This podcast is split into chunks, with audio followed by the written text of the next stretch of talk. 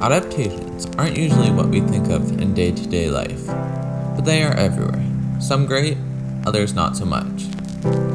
This is the second part of the Iron Sharpens Iron co hosted podcast, joined here by Gabe from What Are We Wearing Today? It's Jude from JudoCast. What is an adaptation? Well, it's the action or process of being adapted or adapted. But that's pretty one dimensional. Guys, what do you think it is? I would say an adaptation is turning one piece of media and creating another piece of media to complement it. That's good. I also think what makes a good adaptation is a good adaptation must build upon work, and you can't just copy it. Yeah, and it provides better than what the reader can imagine and lives up to their expectations. Why? What do you guys think they're made? One is money, and second is just to provide more content that the people love of that story. A spin off is something from an already existing property, so an adaptation is something to complement it. Another is to show it in a new medium, and at that point, it's already in a new medium. Yeah, that makes sense. Another thing about an adaptation, it, it needs to help promote the original. And by doing that, it needs to keep the core aspects and the mood and the theme of the original or what you're adapting. But again, you have to change it in some way, whether you're changing the setting, the characters, to make it not just a straight copy. Yeah, and if it's also a feature film, then you'll have the ability to talk to the original author. Because there's many things in stories that can be interpreted the wrong way or differently by different people. And if they don't have the same idea of how the story should go, then it'll end up dramatically different with a different tone. Yeah, I think sometimes with adaptations, it doesn't even have to be seen in the same context. It can be shown in different ways. I think recontextualizing it and putting something in so that it's more interesting and it's not the same old tired stories that we see. Yeah, and caring what you are talking about or redoing or doing an adaptation on is so important because if you don't have enough care for the story, then you won't make it as best as you could. And lots of memories and personal beliefs hold back even adapting. And, th- and there's also that certain stigma that some of the creators or the producers of the adaptations use. That there's some key thing that they would like to add to that to the adaptation they're making that makes it that much bigger or better. There's no rules for adaptation, but there's principles of what to do and how to make it the best it can be. Two adaptations we've been watching in class recently are of Shakespeare's original play Romeo and Juliet. We've been watching the Franco Zeffirelli version in 1968 and the Baz Luhrmann edition in 1996. Now, what do you guys think makes these two considerable adaptations? We are talking about historical perspective and how the events at the time shaped the movies. The 1968 and 1996 films are completely different. Not just how they present it, but the ideas and how the 1968 one has less violence because it was a time of peace and protests. Yeah, that's a good point there, especially because I think we, you guys remember talking in class about the 1968 and the year that changed America, that really changed the whole world with all the protests and like the killings. Martin Luther King was killed, eh, Bobby Kennedy was killed as well in 1968. They wanted to keep the violence and more the drama because I feel like the people had too much drama that year. So they wanted to keep it at a minimum and just have a more classical take on Romeo and Juliet. I also feel Shakespeare took a historical perspective because the Capulets and Montague were actually real families and they existed, but the Capulets actually weren't around when Shakespeare wrote the play. So he had to take some idea of a historical perspective on what he was talking about. Personally, I think that the 1968 version, in regards to adaptations, isn't really the best because it follows it too much. It follows it so much to a T that all the attitudes and all the writings that were in the original, they aren't really adapted to an audience. I'd have to agree with you, but also disagree with you. I can agree with you on the character development and how the whole plot of the movie was slow compared to the 1996 version. But I feel like the reason he kept the plot much closer to Shakespeare's original play was because, as you said earlier, what was going on in 1968. And I feel like just if he had made a movie with like more dramatized and all that stuff, then it just it wouldn't have had as much traction because that year already was a horrible year. And if he just made a horror show of people getting killed left, right, center, I don't think the audience would like that. Since the film was one of the big films of Romeo and Juliet and was one of the first, it kind of had to stay true to the story because it hadn't really been adapted to film as well as that.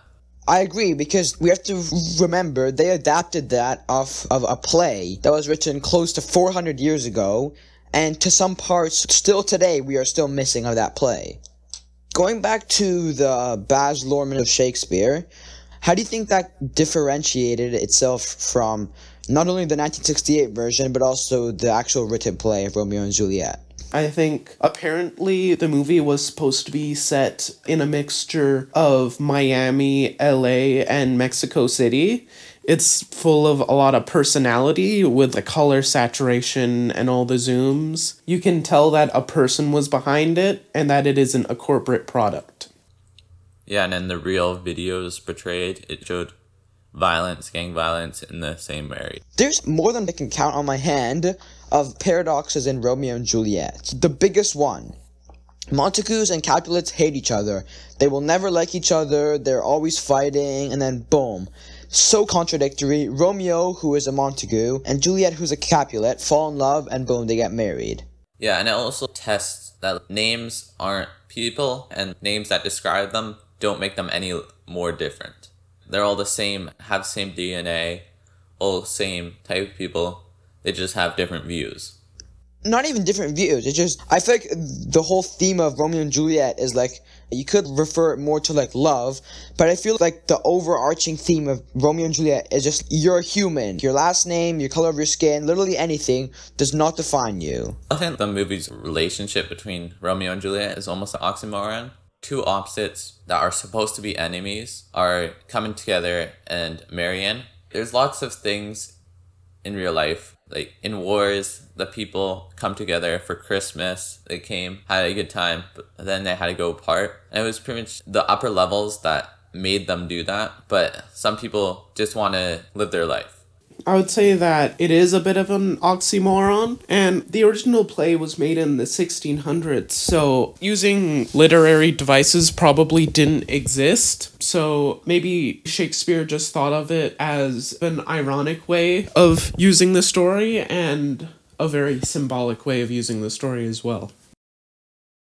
More recently, a movie called Adaptation by Spike Jonze, perfect for this podcast topic, covers the struggles of adapting a book into a movie. His case, The Orchid Thief. It's a movie about Charlie Kaufman, the screenwriter of the movie, and tells the story as it progresses. The movie turned out really interesting, and I would recommend it for anyone looking for a comedy drama. It showed a lot of points of how to not do something. There is lots of points where Kaufman was procrastinating, he was being harsh to his brother. So you can take a lot of points out of this. Yeah, that's a good point. In this movie, there's lots of internal conflict with himself. He has the narration points where he was doubting himself, how he should have done something, or how he messed up. And there was also a conflict between him and his brother to make him look harsh, and there was two different personalities. They were twins, but they're so different. Made it such a contrast. Yeah, I think with the twin part, because Charlie Kaufman, the screenwriter, doesn't actually have a twin that was CGI'd in. But I think the foil is what Kaufman doesn't want to be and what he also wants to be, an opposite of him. And I think with the character of Donald, that's what he envisioned himself writing in the movie in the movie he has a girlfriend and he gets his script accepted and he goes to all these classes and it's all these things that he would hate doing but in reality that's how he think he should be. Yeah you have a vision you have goals but without proper plans to complete those they're hard to achieve. His expectations for things and people were kind of diminished or how he just gave up on himself and didn't have any self-confidence or self-esteem it made you feel sad pretty much.